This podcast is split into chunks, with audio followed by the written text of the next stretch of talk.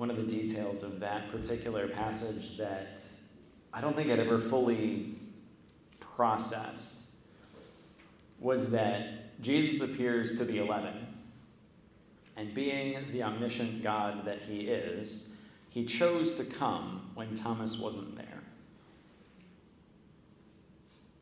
And then Thomas says, I, I don't know if I can believe this. I'm going to have to see the wounds. I'm going to have to put my hand where those holes are. And then a week later, Christ appears again. And I guess this week, this past week, I found myself kind of trying to put myself in the shoes of somebody who had to wait a week with the other disciples, with them having seen Jesus in the flesh and wondering, wanting to believe, but not quite being able to do it. And then Christ comes and appears again. And so the resurrection, the fact of the bodily resurrection of Jesus, not some disembodied spirit. Yeah, I believe it's the, the passage in Luke. It says he came and he, he took a piece of boiled fish and he's like, guys, a spirit can't eat fish. This is how you're going to know that I am here in body, is I'm going to eat this while I'm with you and then he disappeared by walking through a wall again. You know, like it's this it's this juxtaposition you've got of these these supernatural things that he's able to do as the Son of God. And then he comes and he says, Here, touch where the nails were. I'm gonna eat some fish with you. There's this this mysterious bodily resurrection that's going on, and I don't really fully blame Thomas for needing a little bit of evidence before he could feel sure.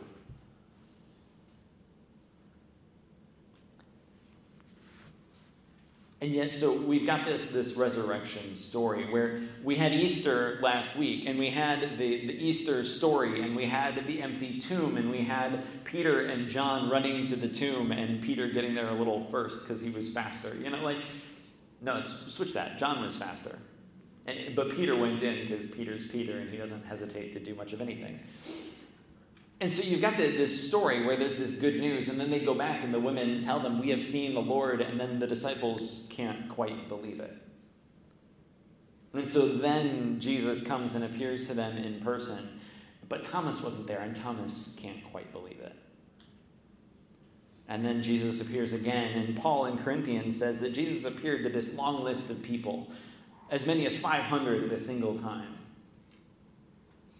And then Paul says, and lastly, he appeared to me as one just kind of unnaturally stuck on the end there. And so I, I, don't know about you, but some days I wake up and it's easy for me to believe the reality of bodily resurrection and a God who is able to redeem all things. Some days that comes naturally, and some days I wake up and something's happened and life seems heavier and it's hard and it, it, it's harder for me to believe on those days. That, that, that god is going to redeem all things and that all things are going to be made new and right and whole again. But we were, we were given a mission because jesus didn't just come and say okay well now you have proof you can stay in the room. Now you've got proof your, your job is done. You can just relax. It's, it's over now. He gave them a job to do. And He gave us a job to do. And so I kind of think about it in terms of this. My, my job before becoming a pastor was working in chemistry, and I happened to be working on a new possible treatment for HIV, right? If I had discovered a way where I can hand you a pill and cure a disease that was previously incurable, I'm not going to really wait to tell anyone about that. you know what I mean? Like, it's one of those things where I know you're sick, I know what ails you, and I can help. And I feel like that's, that's what Jesus was doing because he came to the disciples and he showed them his hands and his side. He showed them the evidence of what had been done to him. And the disciples rejoiced when they saw the Lord because they knew what this meant. This meant that the world had thrown the worst they could throw at Jesus. They saw him die.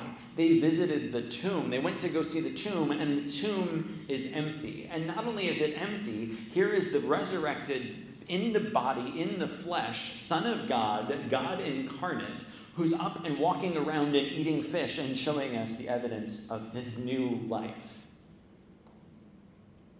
Kind of changes things. And so now they're sitting here going, okay, well, we were locked in our own room. We were scared to come out because we were afraid of what the Jews might do to us. Because we put our reputations on the line. We put everything we had on the line because we believed that this guy was the Son of God. And then they killed him. But he's back from the dead. Oh my goodness, what now? Where do we go from here? And so he breathes on them and says, Receive the Holy Spirit. Because we don't have to wait for the resurrected Jesus to come and stand next to us. I would love it if that would happen, but 2,000 years of precedent says it's probably not going to happen this morning. But what we do have here with us is what Jesus said he would send. He gave it to the disciples in that upper room. He breathed on them and said, Receive the Holy Spirit. And when he was going, he said, It's actually good that I'm going away right now. Because when I go, the Comforter, the Holy Spirit, is going to come, and He's the one who's going to be able to not only comfort you, but He's going to guide you into all truth. There's going to be power that comes with that. And that's available to you and me every second of our Christian walk. And so we can expect someday, yes, there's that hope of resurrection where our bodies will be made new and whole again. We're going to receive new resurrection bodies. And in the meantime, while we're living with the imperfect, broken world that we have, we have the Holy Spirit. And so, as the Father has sent Jesus, so Jesus sent us. And when he said that, that's when we receive the Holy Spirit. The Holy Spirit is to help us to do the things that Jesus was going to do, the things that Jesus was sent to do. We are sent to do those same things. So, what was Jesus' mission? What, what, what types of things did he do while he was here? He healed the sick. He, he preached about what was important. And when he was asked to distill the entire law and prophets, which commandments is the greatest? He said, Well, love the Lord your God with your heart, soul, mind, and strength. And there's a second commandment that's like it love your neighbor as yourself. And the example he gave of a neighbor was not your neighbor next door who lets you borrow his power tools when you need them. It was that weird guy from the country over who had different religious practices, and he just seems a little odd, and you just don't get the way they go to church because it's different. the people who are different, those are the people you love the way you love themselves. That's what Jesus said our mission was sent to do. And so we have the Holy Spirit to help us to do those kind of things. And then he says something that really throws us, right? He says, If you forgive the sins of any, they're forgiven. And if you retain the sins of any, they are retained. And see, now we're getting into uncomfortable waters because, you know, we as Protestants, we don't really, we have a hard time understanding what does it mean if a human has the power to forgive me or retain my sins? What does that, what does that mean?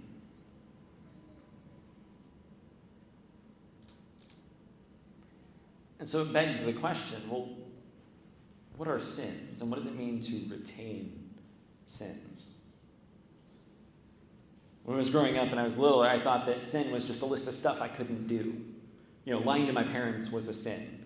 And they made sure I knew by washing my mouth out with soap every time I lied. You know, like there's this thing, like, well, that's clearly not good. And so, you know, probably pushing my brother or hurting him, well, that's a sin. I was, I was told very clearly, you don't do that.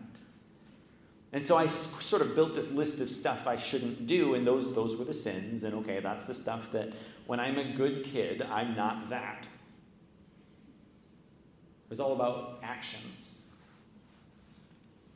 Then I got into high school, and maybe it, my, my understanding kind of developed a little bit. And I heard my youth pastor when I was in high school tell me, well, it's, it's anything you do that separates you from God.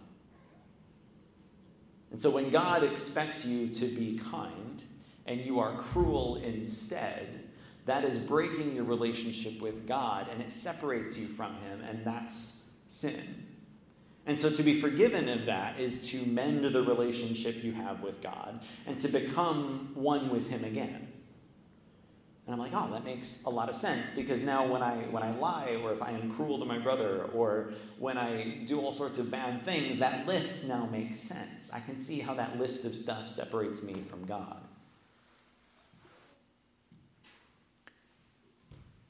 I think I'm hitting another kind of change, though, in how I understand what sin is. I think sin is not only the stuff you do that has consequences, I think sin is also the consequences. Because sometimes someone else's bad decisions or someone else's wrong decisions have consequences for you. Sometimes you can be pushed away from God. Sometimes people have circumstances in their lives. Sometimes, if I lie to someone, there's lots of effects. It doesn't only separate me from God, sometimes it can separate the person I lied to. It breaks our relationship. It creates all these ripple effects, and the people around me get farther away from God because of what I did. Which means that if Jesus came to heal and to redeem and to rescue us from the power of sin, it's a bigger deal than just, I can keep you from doing bad stuff. Now it's, I can rescue you not only from the things that you've done wrong, but I can also help to redeem and restore the consequences of what other people have done that has kept you separate from God. I can heal that and I can bring you into right relationship with God and the people around you. There's this kingdom of God that includes not just you and God, but you and God and everyone else and God and everyone all together. Sin is not only an individual issue, it's a community issue. And so, as we work together, we have the power to redeem or to reverse the effects of sin. The Holy Spirit has allowed us to forgive these sins, to take us from being this group of people that are all jockeying for position and trying to be what we think we ought to be, and to make us as a community into a people that support one another and want to live out what God's community looks like. as weird as that seems, to, to say, well, we can forgive sins, it makes a little more sense if we take it from being the, well, I can forgive your sins because you've hurt them, and says, well, we, as the people of God, empowered by the Holy Spirit, can forgive sins. We can reverse the effects of sin because God has asked us to redeem a broken world. That is the mission to go to the world and preach the good news, asking people to obey what Christ has commanded us, to baptize them and teach them everything that Jesus commanded. To the very end of the age. And so, lying is a sinful thing because of the damage it does. Because to live fully in the will of God is to be an honest, trustworthy, person. And when we lie, we deny that. We break that. We, we prevent us and even sometimes the people around us from living an honest and truthful life in the light of God.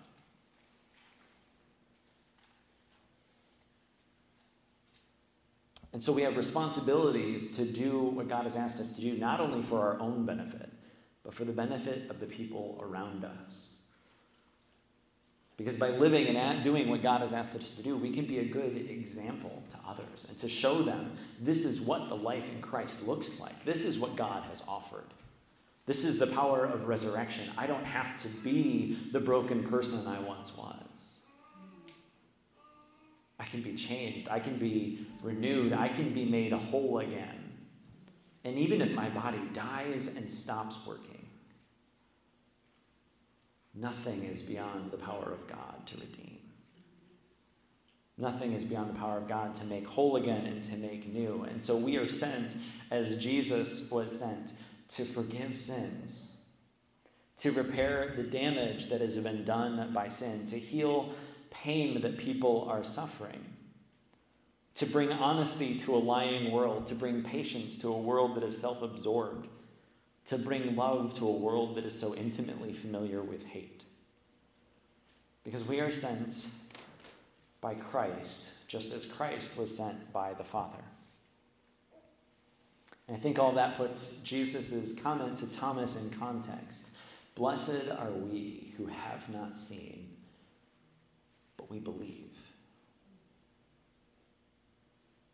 We have not seen the remade whole world that Christ says is coming. We haven't seen that, but we believe. We haven't seen Christ bodily resurrected, but we believe. That is a blessing. And so, the days where you feel more like Thomas in that week between hearing about the resurrection and seeing it, and you've got those doubts, that's okay. I noticed in the story that Jesus never actually rebukes Thomas for it. He just says that when you haven't seen and you believe, that is a blessing. You are blessed when that is true. But he came back a second time to give Thomas the proof he needed. And I don't see any shame in that story. I don't see any rebuke from Christ in that. And so if you're in more of a doubting place than a believing place, I think you are blessed there too. I think you are comforted there too.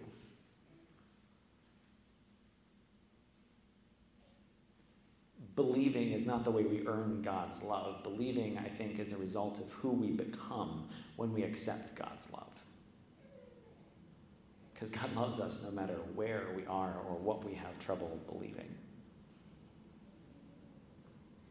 And in Christ, we know the cure for what hurts us, and we know what the cure for that, that sin would be. And so, how can we not be sent into the world as Christ was sent? We share the love that God has for us, and we bless our neighbors, our family, our friends, and our coworkers with the life changing truth of the God who died, descended into Hades, and on the third day was raised to life and sits at the right hand of God.